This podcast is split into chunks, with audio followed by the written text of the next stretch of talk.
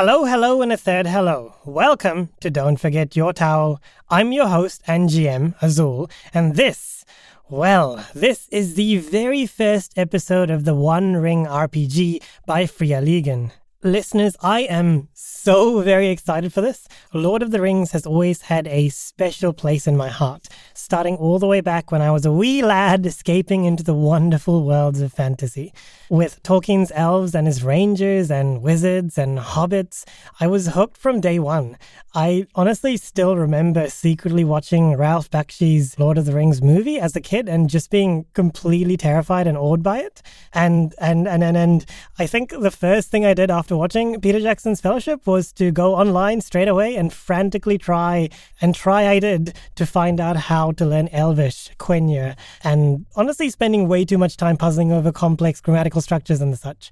I never ended up learning it, but yeah, so when I found out that there was a Lord of the Rings RPG and not just a reskin of D&D with a Middle-earth setting, but an actual RPG that was structured around Tolkien's vision of Middle-earth, well, I was I like to imagine that my screams of excitement were heard by many a neighbor.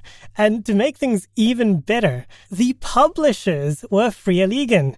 It's no secret if you follow our Twitter that Free League Publishing is one of my favorite publishers, if not the favorite. From Tales from the Loop to Alien to Vaesen, Fria Ligan somehow always succeeds in publishing these incredibly atmospheric games that exude the very vibe of the worlds that they depict. Speaking of which, if you like Blade Runner, Free League's currently running their Blade Runner Kickstarter campaign, and it looks so good as expected. Their products have always been amazing. So if you're a fan of Blade Runner, or even if you just want to check the kind of thing that I'm talking about, you'll find the links in our description below. And very lastly, before we get right onto it, we plan on running a giveaway alongside the One Ring RPG episodes. So please do keep an eye on our socials. Watch that space. You'll find those links in our description as well. So, without further ado, let us journey into Middle Earth.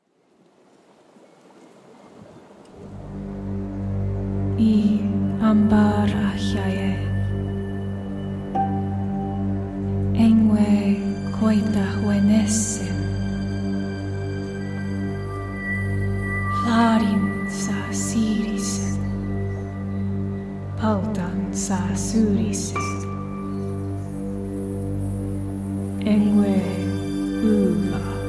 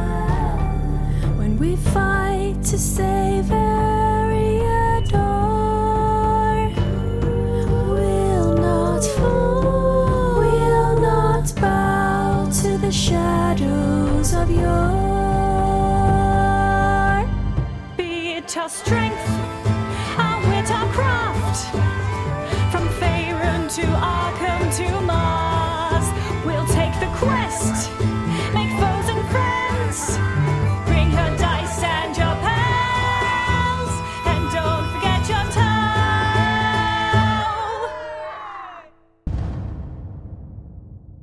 Three rings for the elven kings under the sky. Seven for the dwarf lords in their halls of stone. Nine for the mortal men doomed to die.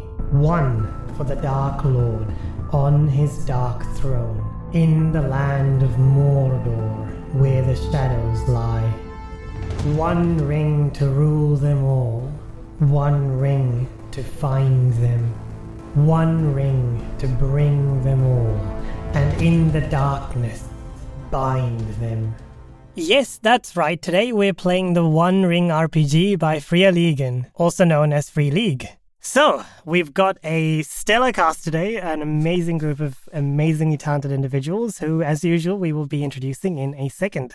I am incredibly excited. This is a game that I've been wanting to play for a long, long time since it came out ages ago. And Fria Ligan is one of my favorite publishers as well, so this is this is jittering with excitement.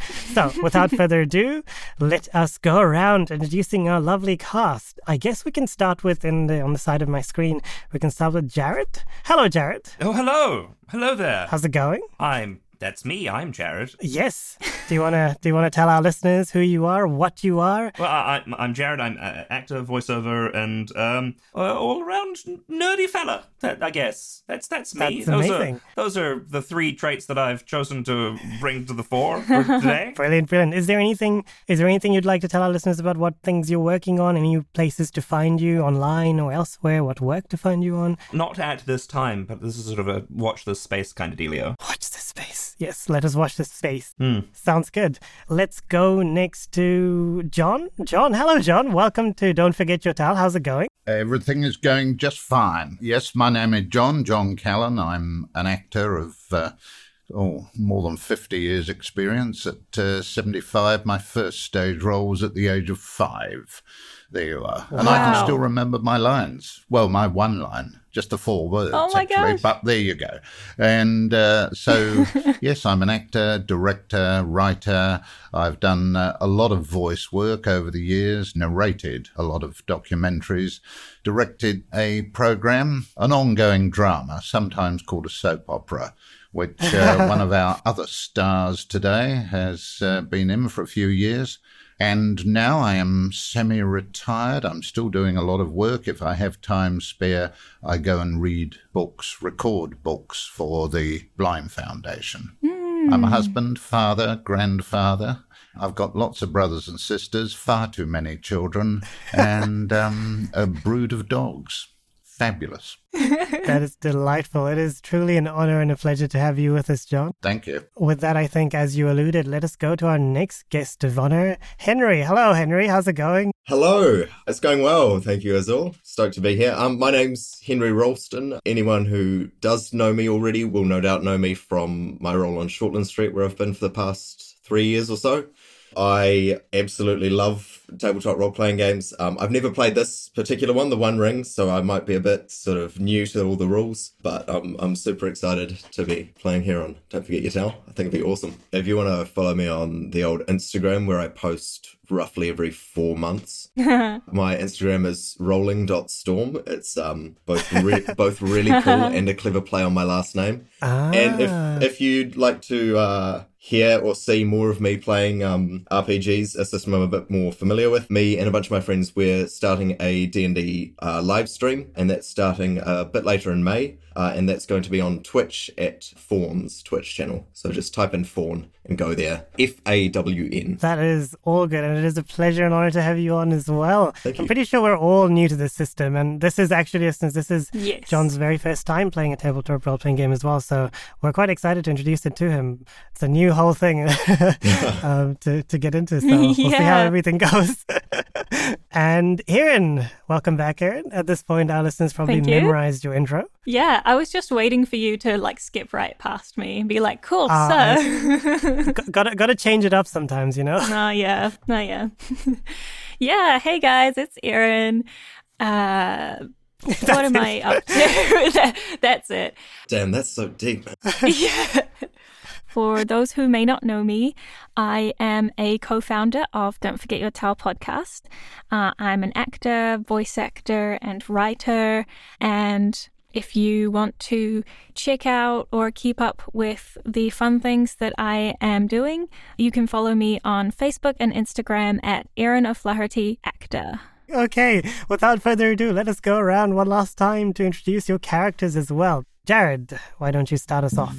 Oh, I'm I'm Griffin Goodbody. I'm a I'm I'm I'm a hobbit. I'm a courier. I, I run from from like a Bree to the surrounding towns, uh, delivering missives and and, uh, and packages mostly. I try to keep to the main roads because they're scary outside. Right, good day to you. My name's Groin. I'm named after one of my forefathers. He had an accent very similar to mine, and that comes from the fact that we're all in the one line from Durin's folk, and a lot of people call him Durin, which is very dour. And we are not. We like a bit of fun and a bit of action, and so do I. But I don't like rushing into things. I like to think about them a wee bit. You know what I mean? I'm okay with a spear. I quite like that. The sword's not too bad, but uh, one of the things I don't like is too many elven women around the place because, well, to be perfectly frank, none of them have any whiskers. So I don't like that. I'm really on a mission. A mission to find the truth of what happened all those years ago to better inform my life and where I live, my safe place. But I'll come back to that very shortly, I think. To many, the rangers of the north are a dark and mysterious people, not to be trifled with, perhaps as dangerous as the forces of Sauron's army themselves. But to me, Kota, their family, I've been defending the realms of man from the forces of darkness since I was but a lad, and I will continue to do so until my dying days. That's about it. That's that's about it for me, guys. uh, I'm wearing uh Coach is wearing uh like really tight fitting like leathers and furs. It's all it all looks a bit patchwork like it's been like torn and, and sewn together like many times. And he's got a big old sword on his back and a little axe at his hip. That's amazing. My name is Idril, and I am an elvish woman. I hail from the Grey Havens in the noble land of Lindon. I felt the calling of the land, of the earth, well before I reached my adulthood, and as soon as I did, I set off to learn of the world and listen to its movements. I journey out and carry messages on behalf of Círdan, the oldest and wisest of the elves. To start us off, let us talk a bit about our company, our fellowship, if you will. You would all know each other in some form or another, or at least know one or two of one another as you have been questing for some time now. One of the decisions you need to make as part of putting the color into your company is determining who your patron is. Do you have any thoughts on that? Well, Gandalf, Gandalf's in all the movies. So I, feel, I feel like I know him best. I saw him at a party once. I can I can tell you the choices you have. Um, Yes, although please. you're welcome if you if you have somebody else that you really really want to, we can probably work around that. But the choices given by the book at the very least is uh, Balin, son of Fundin, uh, Bilbo, Bilbo Baggins specifically, Círdan, the shipwright, the individual who you're journeying for, Aaron. Uh, Gandalf the Grey, Gilraen the Fair, Tom Bombadil, well, Tom Bombadil and Lady Goldberry together. Oh, well, I mean, I want to destroy the forces of darkness, and looking at the list of patrons, I can see that Balin's agenda is to eliminate enemy lieutenants, etc. Gilraen, as well, is like fight the enemy, defend the weak. So I'd be keen for one of those, but I mean, I'm just the guy who spoke first. I'm not the be all and end all of choices. I really think that Gandalf the Grey has got skills way beyond any of the dwarves or the elves. He can make magic, and he is somebody that I hold in high respect. if you trust the magics of an old wizened man, you're a fool. I may be a fool, but I'm well older than you, son. You may have lived a long time, but Círdan has lived longer, and he trusts Gandalf. He's always been very kind to the hobbits of the Shire, but you know, I, I don't want to be putting too much of my myself into this. Just, you- you're all very important people. If we're gonna do this, an adventure, we need money, we need a patron, we need to decide who we're gonna go with. One other thing I should mention is that each patron has a different boon that you can take advantage of by spending fellowship points throughout the session. For example, Círdan gives you the option of re-rolling all dice in a roll, Balin gives you the opportunity to make a combat roll favored, and so forth. And also, to clarify, fellowship points are a group of points that you share collectively. You have fellowship points equal to your fellowship rating, and your fellowship rating is just a numerical representation of your fellowship's communal goals, mutual respect, and loyalty. Okay, so do we want to be do we want to be like better in combat? Do we want to like be able to do any any role better with Círdan, is what I'm getting. Yeah. So I think, you know, if we were to go for Balin, Groin would be our connection and possibly the person who sort of brought us all together. And if we were to go for Círdan, then Idril would be, my character, would be the connection. Well, you've got a much better idea of what this is all about than I have. So, I'm, I'm still keen for Círdan. In that case, let's go with Círdan. So your patron is Círdan. Well, let's listen to the elf. Elves are wise creatures. Weak, but wise. Elves are not weak. Uh, ho- hobbits are weak. Uh, I want that on the table from the get go. I can't be relied on in a scrap. No one's disputing that, little one. So the next step is to decide where your safe haven is. But before we get into that, I should probably just give ourselves kind of like a disclaimer, especially for any Tolkien fans that are going to be listening to this, because it just clicked to me that Ceradan is actually pronounced Kirtan or something like that. We're sorry. Anyways, safe havens. Yes, so your safe haven is like your base of operations.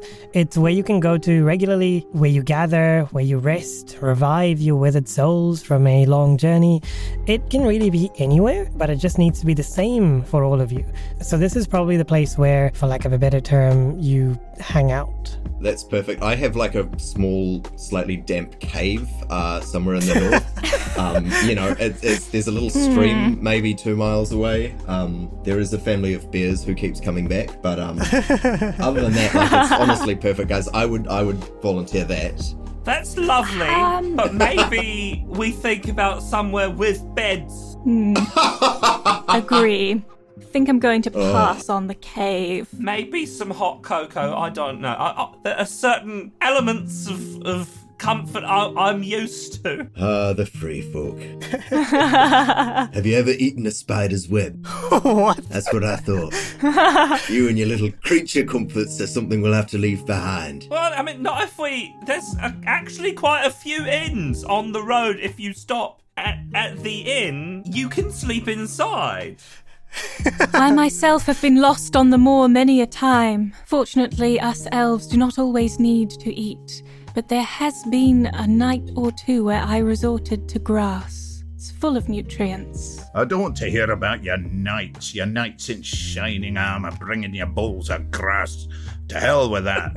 and it's all very well saying you want to be in. We've got a whole mountain. He has a point. To give you all some context to the locations, especially for our listeners who may not have a map of Middle Earth just right in front of them, the Blue Mountains, or Ered Luin, is one of the largest dwarven holes in Eriador, separating Lindon to the west from the rest of Eriador. To the north, we have Angmar, where the Witch King once roamed. The south holds Isengard, and in the east, far east, the well known Misty Mountains. Rivendell also lies to the east, just west of the Misty Mountains. And moving further into the center of Eriador is the singular but well known Shire. Yeah, so where are we thinking? I think, yeah, the Hall of the Dwarves could be a good option, or. I think that is one of the closest places that all of us, given our character backstories, could end up. Hmm. So, the Halls of the Dwarves in the Blue Mountains is what I'm hearing? Yeah. All right. Hall of the Dwarves. It's going down. Cool, cool, cool. It's just called the Halls of Dwarves? Yep, yep, yep. Halls of the Dwarves. Cool. So the last step is deciding who your fellowship focus is and why they're your fellowship focus. So, referring back to your fellowship rating being the representation of the loyalty and the kinship that you feel towards one another, your fellowship focus is kind of like someone with whom you share an additional level of companionship with. This may be due to some kind of respect or awe, or maybe because you're old acquaintances, or maybe because you pity them, or really any reason. Oh, so they're like your bestie. We get you get upset if they get hurt. It doesn't have to be as strong of a bond as a bestie because you've only just adventured for a few years, but really just someone you share a um, the strongest bond with. There's we can do either there's like two groups of two, or we can do there's like a big circle where like someone is Yeah, yeah, someone yeah. likes someone, but they like someone else, and they like someone else, A and they like. circle of unreciprocated. uh, Unreciprocated friendship. I'd probably pity Griffin the most out of anyone in this party. Not gonna lie, I kind of, I kind of pity anyone who doesn't have heaps of physical strength. I did take as little strength as I could. Perfect. yeah, I think that could be a good pairing because then we've got the classic elf and dwarf friendship Oh, true. pairing going on. Okay. and uh, yeah, ranger and hobbit, that's a good pairing. I like the idea that, that Koja has come across Griffin trapped upside down in a tree like eight or nine times at this point. Yeah. Yes. Oh, oh, Master Koja, thank you, please. Oh, I don't oh. know how I got up there. Foolish, you foolish hobbit. What have you done now? I had to get this this box of muffins to the dwarf There's hole. no. and, and what did you being in a tree have to do with that? Well, I was running along, and then this really mean-looking squirrel came out of nowhere, and I, I, I thought I'd hide up the tree, but then the squirrel got up the tree, and it, it took the muffins. it took the entire box of muffins. It was quite. It was something. I didn't. You've never seen a squirrel lift like a crate of muffins. No, I haven't, and I'm finding it quite hard to believe. But I'll write you down as my fellowship focus. Well, I'm very happy to be focused on Idril. As long as she does her very best to grow a beard, for goodness sake, and does not sing that lyrical claptrap.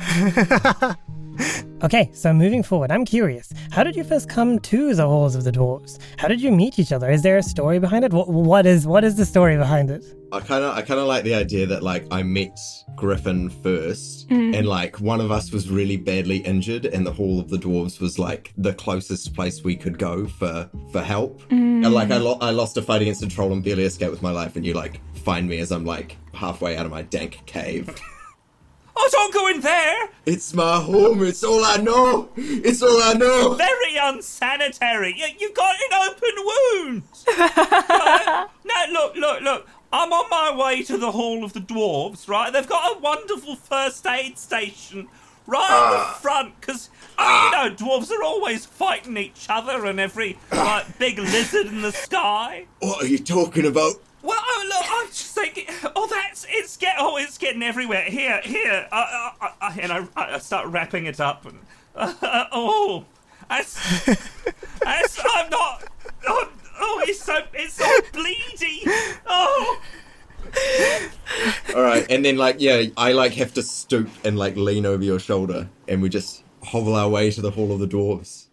Groin, how did you find yourself as the first aid department, I suppose, of, of, the, of the halls of the dwarves? There's always somebody in the dwarf world who knows these things. They're passed down from father to son, from uncle to nephew, and so on and so on.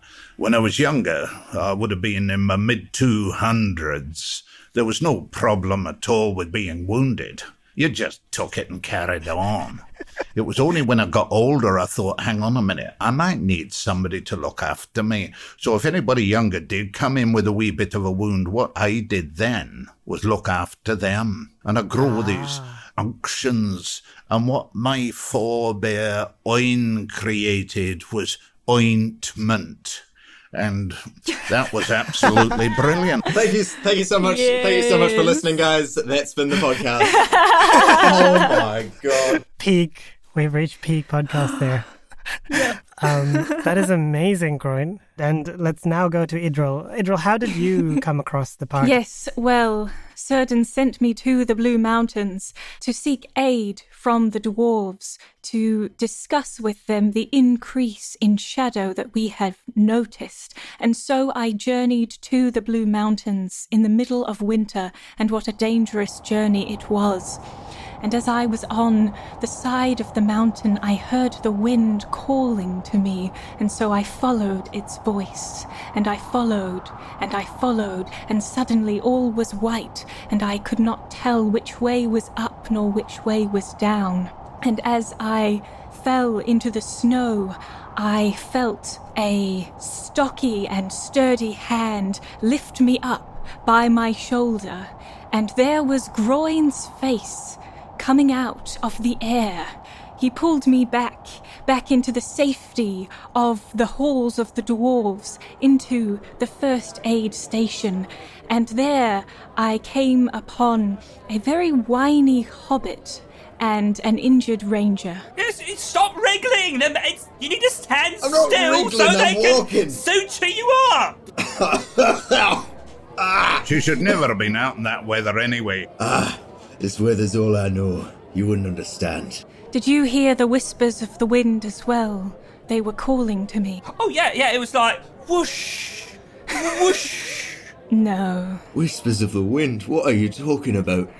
I'm dying. Can I get some medical attention? And I suppose all the rest was history somehow. Fast forward several years, and you find yourselves arriving at the halls of the dwarves on several occasions. It even becoming a sort of second home to some of you. And much like those times in the past, you find yourself again at the entrance to the dwarven halls, having completed whatever errand or quest or distraction you were on just before. The halls of the dwarves are of dwarven scale, and I don't mean that they are of short stature. What I mean is that these are tall, looming, grand buildings that speak of grand hands upon rock and the grand pride and grand hearts within the dwarves that reside here. Mighty fires burn brightly, reflected by the many, many crystalline embellishments that really illuminate the stone and the granite architecture around you. What is one thing that you all notice, despite being here several times before? Something that always awes you, always surprises you, uh, something that you feel as though you're forced to take a moment to gaze at it in wonder, or something that's inimitable, something that you just don't see outside of these halls? They go in so much deeper than the average hobbit hole. I can't normally touch the ceiling, but like, I could get on a stool and touch the. ce- You can't do that. It- It's like that's like a hundred feet up. Oh yes, and and I imagine Griffin, you've you've been lost down these halls uh, several times, Oh, so many times. There's no signs anywhere in anything other than dwarven runes, and I don't. I can't read dwarven. I can barely read whatever it is that I read. and like every third room is a treasure trove. Like this. I don't. I just want to find the bathroom. Of course, of course. That is amazing. How about how about the rest of you? I I would be shocked by the the piles of wealth just kind of sitting around. Uh, you know, when when you're a, a wanderer, you know, any wealth you have is immediately spent on like equipment or or food. And so just to wander through these large cavernous halls and just seeing piles of gold and precious gemstones and things, I would uh just be astonished. I think you're speaking true. Fantastic to hear that. There is a lovely little saying from the East that if a man have two loaves of bread, he should sell one and buy a lily. And that is what we do. We do not spend our money left, right, and centre. It is there for its own beauty. And we have powerful columns. We have powerful columns to keep the mountain as one. We have hollowed it out like a honeycomb. It does not collapse. Why? Because of the treasure that we have within. And last but not least, Idril. Well, of course, Idril does not care for gold or treasure, but I think you will spot her just sort of staring at the walls of runes, trying to study and decipher the dwarven runes, and particularly any that might have some dwarven magics attached to it. Oh, that's cool. Groin, actually, I must ask, do you partake in the sweet, sweet consumption of liquor and the wines and the ales? Aye, all at once. Why wouldn't you? Brilliant. So you find yourselves lured towards the resident tavern within the mines, perhaps one of the more rowdy and popular taverns in the Blue Mountains. You're drawn to this tavern particularly because it's Groin's haunt. Groin, what's the name of this tavern? The bearded lady. Of course, of, course. it's a very, very popular tavern. Groin's actually very well known in these parts as well. So you all find yourselves heading towards the tavern, and you do enter, and you do find Groin at the bar, partaking in his favorites. What do you all do? Join him. Yeah, I'll just walk up and sit down. Groin. Welcome. Come on out. Hey, it's that guy who kept telling me how poor I was. I'm gonna go hang out with him. Well, uh, Master Koji, you don't really have anything other than what you've got on you right now. So, I told you, Griffin, don't call me master. oh, uh, I don't. Mr. Coter? I, uh, Just Coulter is fine. Let's go have a drink with the others. A coat of rough cloth. Aye, you're making fun of me, dwarf. Now, now, Groin, settle yourself. You'll yourself. see now here in this tavern that some of the gold is well spent on the liquor. Right. Aye. Idril's right. We should be. Let's let's just have a drink and celebrate. Okay. So this round, like every other one's on me. I Groin, sure thing. Thank you. The barkeeper immediately heads back to the door at the back, and you're left waiting at the bar. So, as far as dwarvish taverns go, this is as dwarven as you can get. Exceptionally loud, filled to the brim, stone stools and chairs crowding around the many, many wooden tables that fill the room. Especially for Idril, though, this is quite a different tavern from those that you're familiar with. For one, it has the familiar stench of ale coming from the stone floor. Yes, I, I do turn to Groin and say, Is the floor supposed to be sticky? Aye. How do you think I keep my jacket waterproof?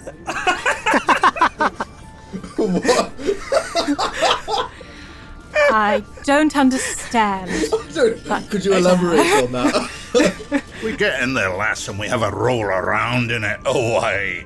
It beats punch ups, I can tell you that. And just as he says this, you you see a dwarf nearby roll on the ground and just jump up to his feet and just shout in ah. triumph. Honestly, I will never get used to the ways of dwarves. They are Very bunch. strange. That's how they keep their clothes waterproof as they roll around on the floors of their tavern. Perhaps you should roll around on the floor, Kota. yeah, maybe if I mean my clothes aren't waterproof, but then uh, I've never rolled around on the ground of uh, dwarven taverns, so I'll try it. I'll try it. I would like to uh, roll on the ground. Oh my gosh. uh, uh, sure. roll for waterproof. Um, can you please roll me? Or, I, I, I was going for, uh, uh, well, make me a case for all. I was going for athletics, but um, uh, well, I mean, it's it's kind of like I'm doing this to entertain my friends as well as to see oh, I if it's see. true. I see. Okay, roll roll me all. So I've got one point in awe. So I roll a d12 and one d6. Yes. Are you favored on It's all? not favored, no. Okay, then just that. Unless somebody is doing something to help you. Uh, perhaps, is anyone cheering him, him on, perhaps? Or, Aye. Aye. okay, yeah, So providing help means I get another d6. correct. I got the the rune of Sauron on the, Oh, oh no. uh, an eight and a rune of Sauron. well, isn't that just delightful? Uh, what What is your target number for strength? uh, Or for like, body, it's twelve. uh, okay. First roll of the game is the nat one equivalent. perfect, perfect. So, what essentially happens to you, Kota, is that you, you, you do try, you, you do sincerely try to roll on the ground. It seems like a relatively easy thing to do. I mean, how hard can rolling on the ground be? However, you get on the ground, you know, you, you, you lie on it and try to move, and you find your coat stuck on the floor. You cannot move at all. Groin, help me! what is this? What devilry is this? I'm coming to help you, lad. It's very, very simple. We've come across this before with new lads fresh to the uh, bearded lady.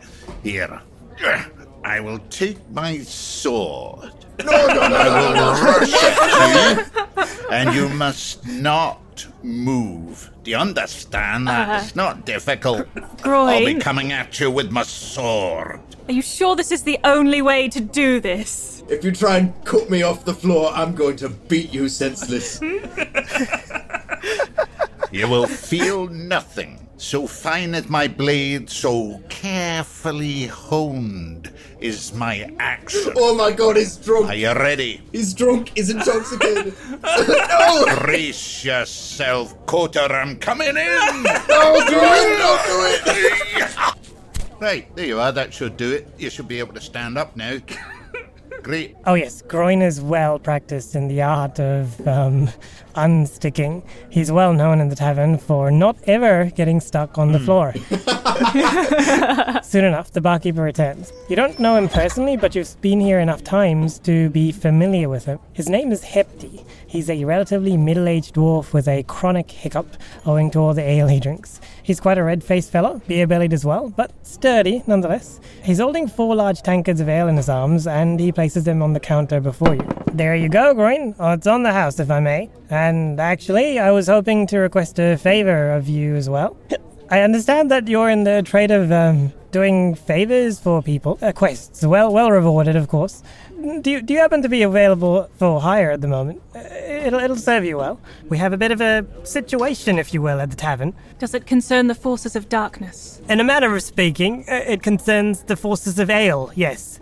Uh, or the lack of ale, which is darkness. Dark ale. it, it, it, it concerns the forces of the lack of dark ale, so very dark indeed. Uh, one moment. Aha. Right, now, first of all, you've got no problem. Not with us here. Your mead is rubbish. Honey, far too sweet for me. I put some vinegar in it next time. What is the help that you need? Well, for one, Groin, you're absolutely right. We, it hurts my soul to be giving you honey sickled ale at these times. Unfortunately, we've we've and he kind of leans towards you and whispers, "We've run out of the good stuff."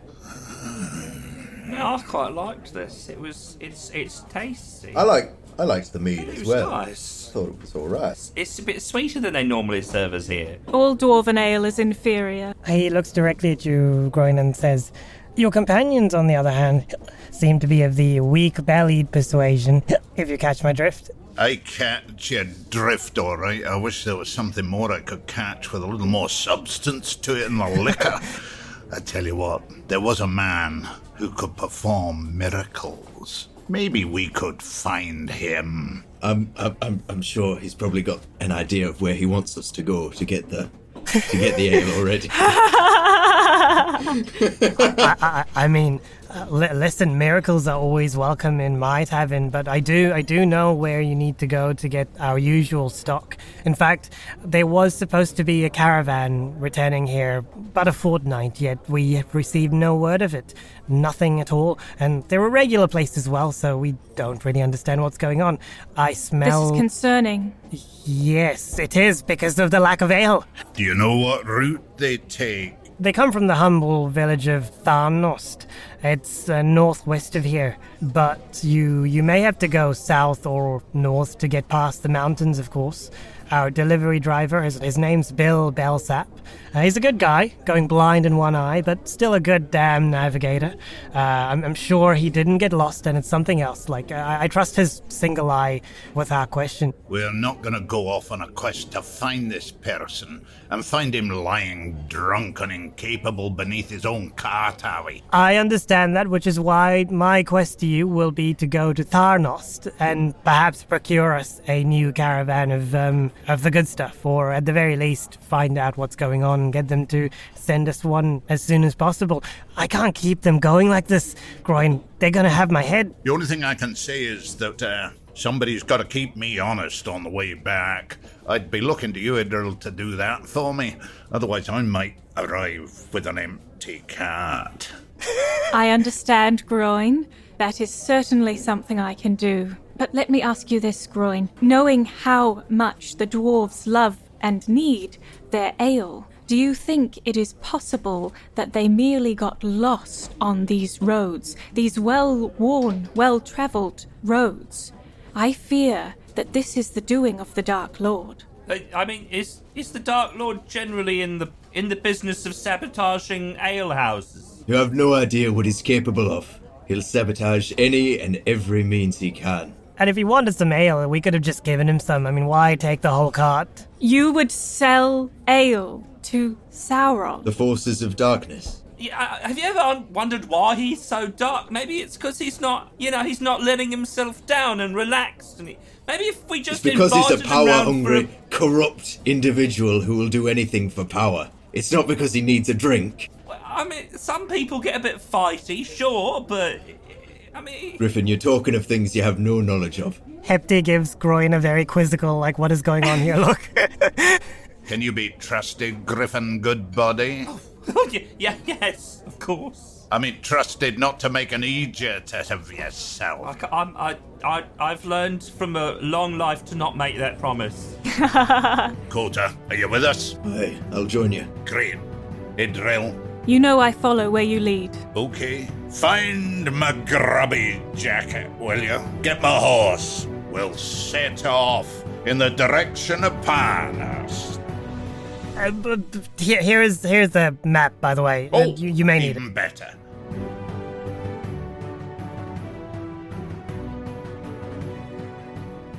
Cool. So we exit the bar and take a look at the map, I guess. Uh, where's Tharnost? That's a good question. So, fortunately for you, there's a small red mark to the northwest of where you're at, on the other side of the Blue Mountains in Lindon. Next to that red mark in Dwarvish runes is the word Tharnost. Ah, okay. Looking at the map and knowing where you are, you can tell that the main barrier between you and Tharnost is the Blue Mountains.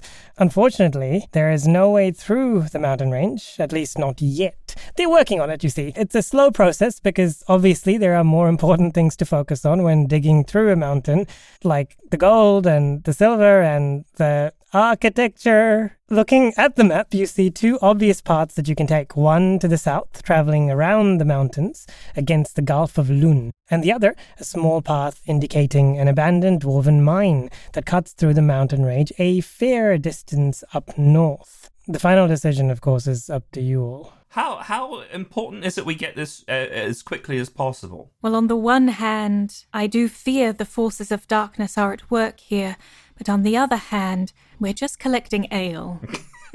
so, Groin, Kota, what are your thoughts on the matter? You know what my people are called. We're the Rangers of the North. That is closer to my area of expertise. I say we go north and take the path there. A fair assessment? As a well traveled traveler, I believe it's very important to take the word of people who know where they're going. And if the ranger has been in the ranges and can range free thusly, then we should listen to what he has to say. when it comes to ranging, I'm your guy. Very well. We head north then.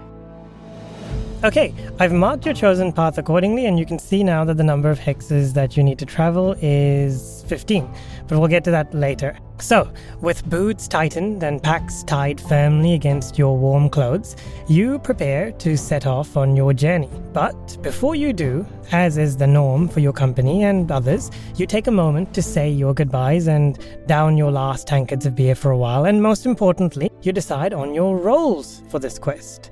For quests are seldom a stroll in the Rivendell parks, and no one person can take on all the responsibility required for a journey. There are four roles that you may take on the guide, in charge of all decisions concerning routes, rests, and supplies, the hunter, the one who seeks food in the wild, the lookout, the keen eyed companion in charge of keeping watch, and the scout, the setter of camps and the defender of homeliness.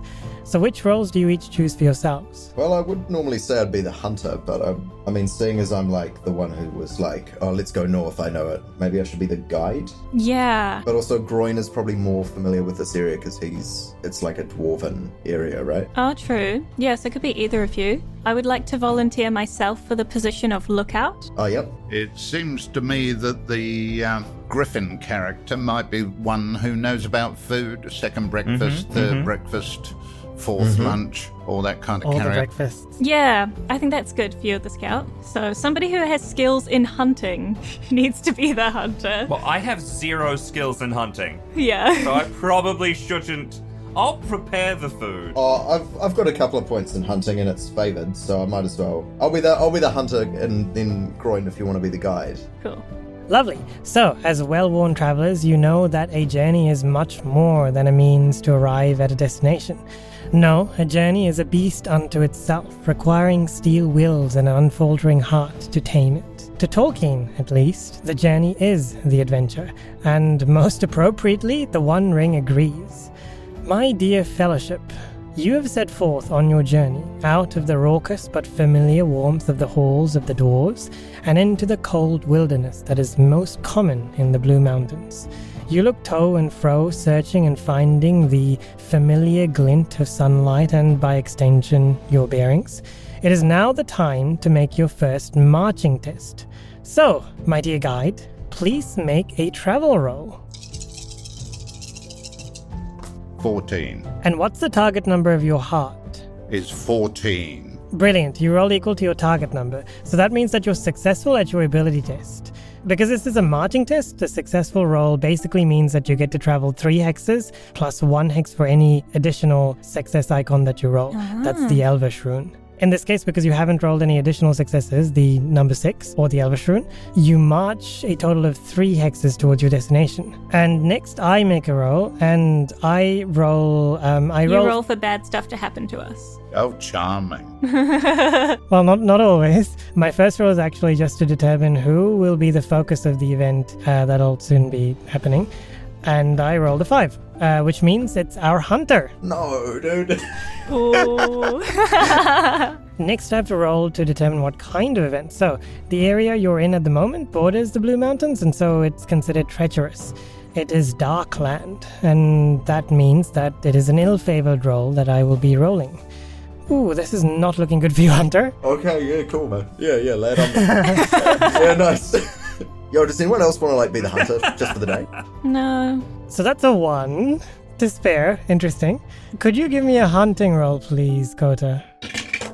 Nine, no symbols. Nine. Nine. Ha ha ha. Okay, so the path you've been taking is treacherous, as it skirts the side of the Blue Mountains. Your path and yourselves are basically defenseless against the constant barrage of the wind and the snow and the blinding whiteness. But you've been traveling for three days now, and you've been making very good progress. So, despite the troubles with uplifted spirits and glowing hearts, you begin today's journey as you have in the days past, only to find yourself faced with a unexpected horror. As you all trudge forward, you come across quite a blighted area. The snow's somehow melted and the grass beneath is dead or blackened. The air is colder somehow, and as you stare at this blackened blot and the many, many bones strewn about it, it doesn't take a keen eye to notice the remains of traveling clothes, of bloody and frozen armaments, and even some rotting foodstuffs. These are the remains of travelers, much like yourselves. And as you're looking at this Kota, you notice one particular set of bones that indicate a being of shorter stature, shorter even than a dwarf, a hobbit, perhaps. As you look at this, something pierces its way into your heart, a sliver of doubt, of fear, of dread. Not for yourself, but for your companions, your friends, perhaps one in particular. No, not again. Again? Wait, again? I fall to my knees in front of the hobbit bones, and I just grab the the skull, and I just look into it, and I just go like, "It's all my fault. It's all my fault. I'm sorry." And I just go pretty much catatonic after that. Oh god. Oh, uh, uh, Kota, uh, oh, oh, what's. Oh, here, have. Griffin, stay away from me. What am I? Have one of these muffins! What is happening, Kota? What's wrong? These people died Yes? because the forces of darkness were not kept at bay. And I placed the skull back down on the ground. This is why we do what we do. We fight the forces of darkness to protect the free folk. Indeed. Look at these bones. These are not natural deaths. These people were killed by Sauron's army. Oh, uh, an army it's, here! Well, it's proverbial. It's not. He doesn't have a proper army. That's still about 20 years away. But But he is gathering forces. his minions, the minions of darkness. Aye, they're always prowling at the edges of our society, and I can hear their whispers in my mind. Orcs, trolls, Wolves. etc. They have been prowling where they should not be. Well, exactly. They grow bolder every day, and this is the price. These are marks of evil so deep they will live with us for a very long time. I feel for you, young Kota. I feel for your people. I feel for this poor lost soul before us. Hmm. We now have an extra motivation in this story. Drive forward. Well, this proves that Sauron's minions, growing bolder, coming closer to the roads, not afraid to hide in the shadows anymore. We must be careful and we must be wary. Agreed. Is there some kind of check that I could make to see how the, these bones, like what might have killed this hobbit? Oh, most definitely. Um, you can make a case. Otherwise, I would say scan, scan. Oh, scan. Yeah, I can do scan. You know, what, can I can I help Griffin? Sure. Spend a hope point, and Griffin can add a d6 to his pool. I I will I'll have a, a look as well and be like pointing out things to Griffin as we go. That only gets me to 14. Aw. But it's very close. Oh, Very no. close. That's okay. I suppose in the meantime, Groin, what are you doing? Do you want to examine the bones as well? Well, why not? Right, six, a three, and a four. Oh, yes, delightful. So, Groin, as you look upon the bones, your brow furrowed, and you're basically doing your best to bring in all of your knowledge that you've accumulated over the past years, suddenly everything becomes clear to you.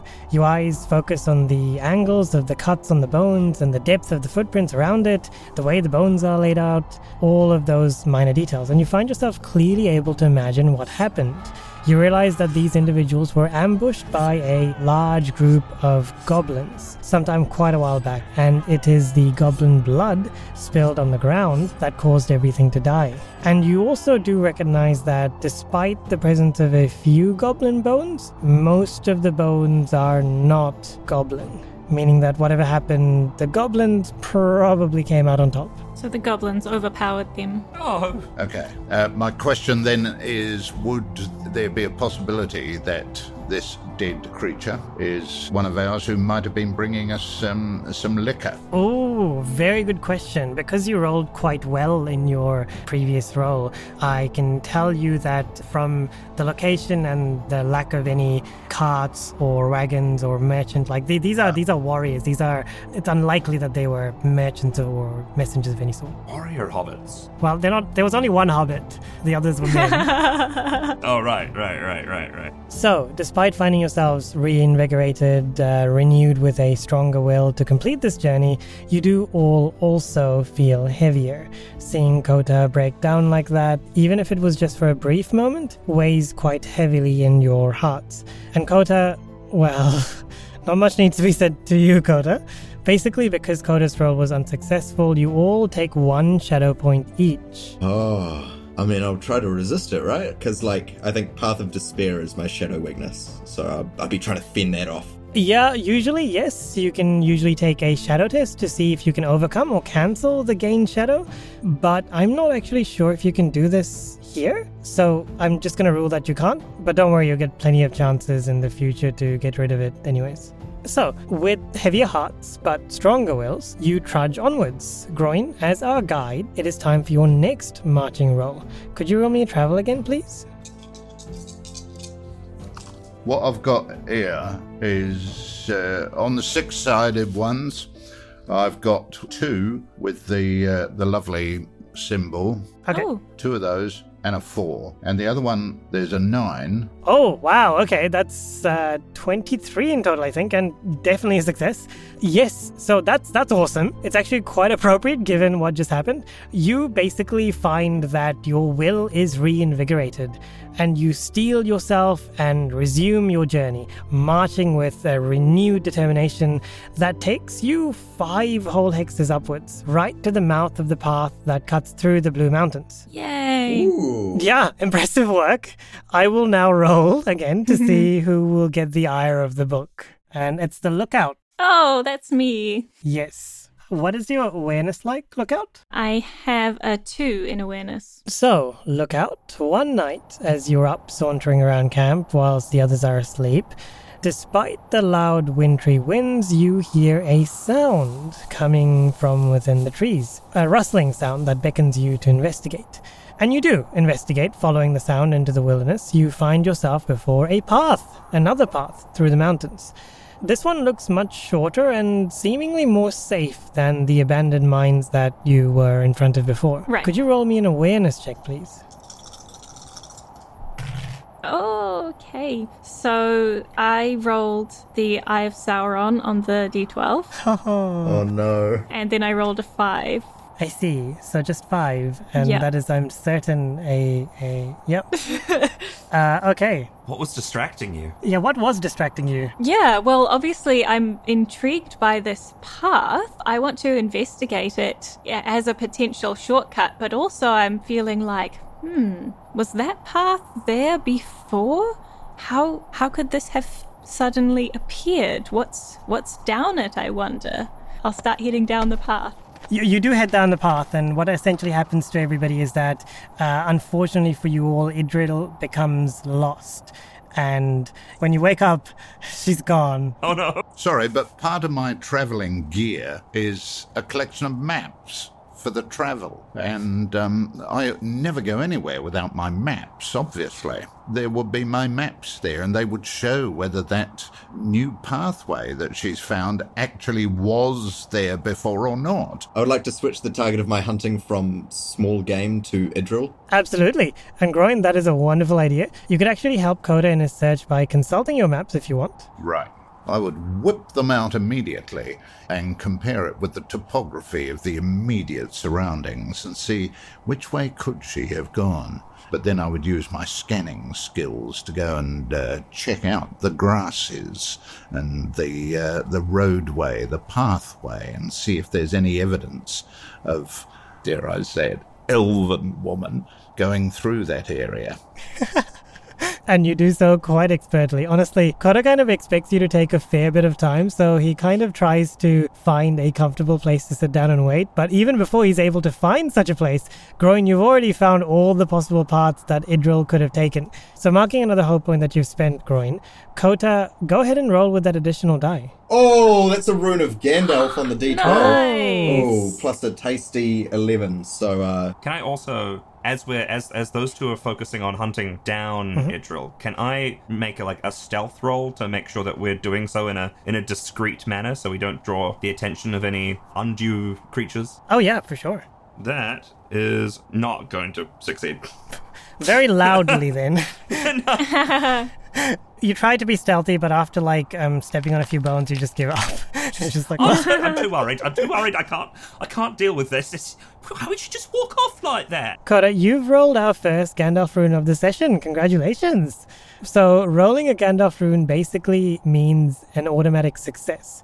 So, you're most definitely successful in finding Idril. But I'm actually quite curious. How do you go about finding her? What do you do in your search? I start with uh, looking for her footprints, and from then I would uh, close my eyes, tilt my head up, and just just smell for the scent of elf, which um, it lingers on my sense on my on my keenly sensed nose. You're always talking about it. What? What is the scent of elf? It is the smell of summer on the wind. It is the smell of freshly cut grass and music.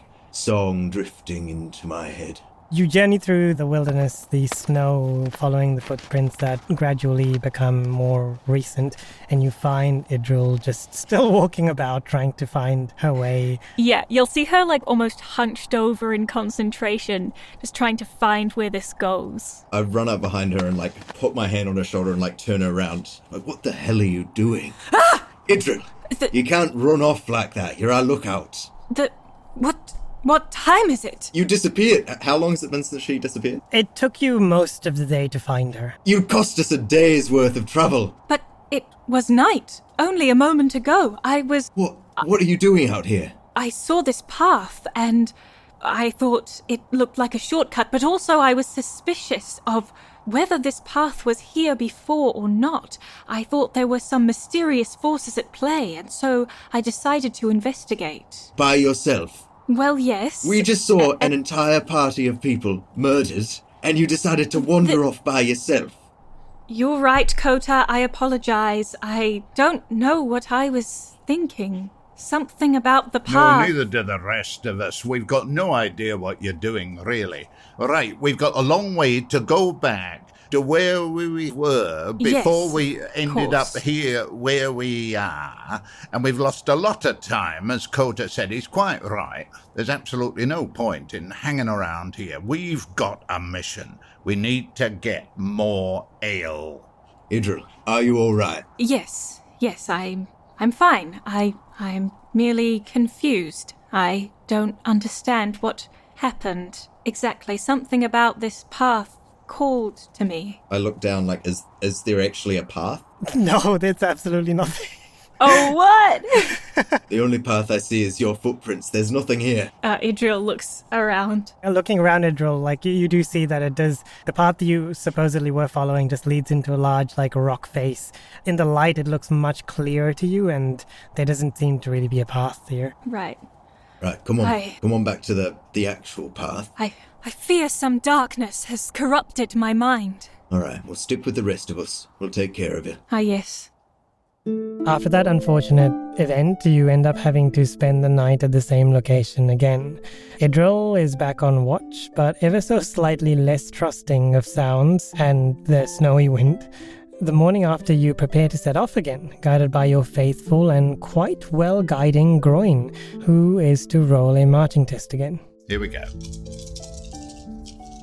Right, a three and a two and a three, and the other one, the 12, an eight, 15.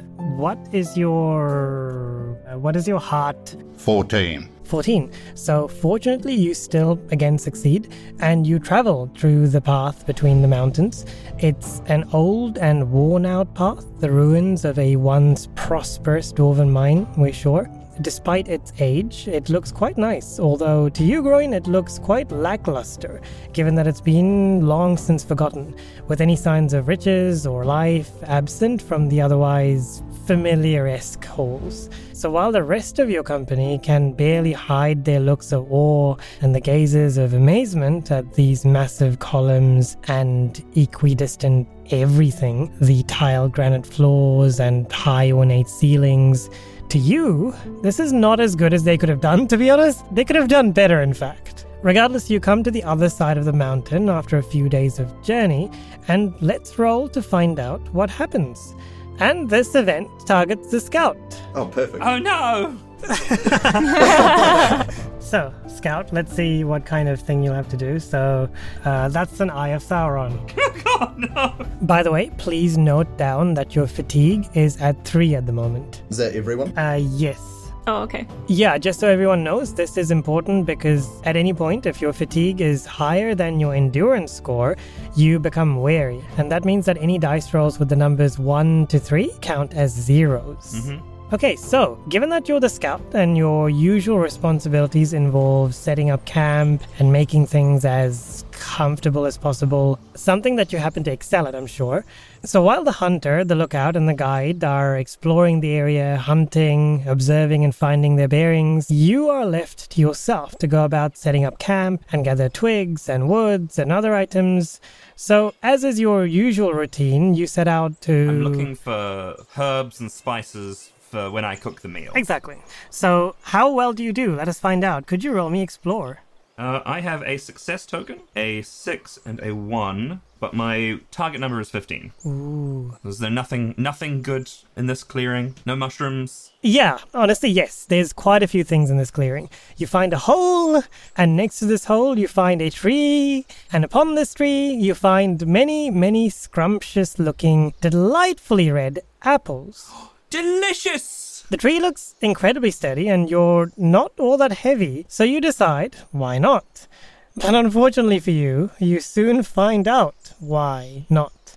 Elsewhere, minding their own tasks, everyone else, you all hear a shrill hobbit shout echoing through the forest.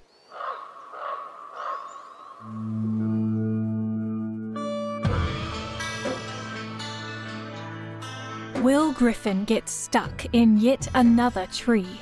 What other dangers lurk on the road ahead? And will the Fellowship find the missing ale? Find out on the next episode of Don't Forget Your Towel.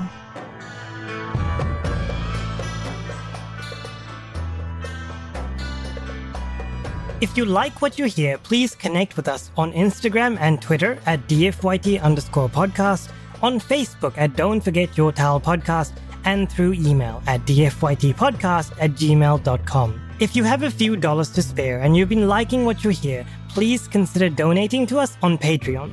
But if you don't have a few dollars to spare, that's all good too. Just keep listening and like or review us on iTunes or wherever you get your podcasts. Every single rating goes a long way to helping us increase our reach and to share the RPG love. We would also like to thank our patrons Benjamin Tay, Adrian, Jesse Wesson, Bonnie Cohen. Thank you all for your support. We could not do it without you. Till next time, keep your towels at the ready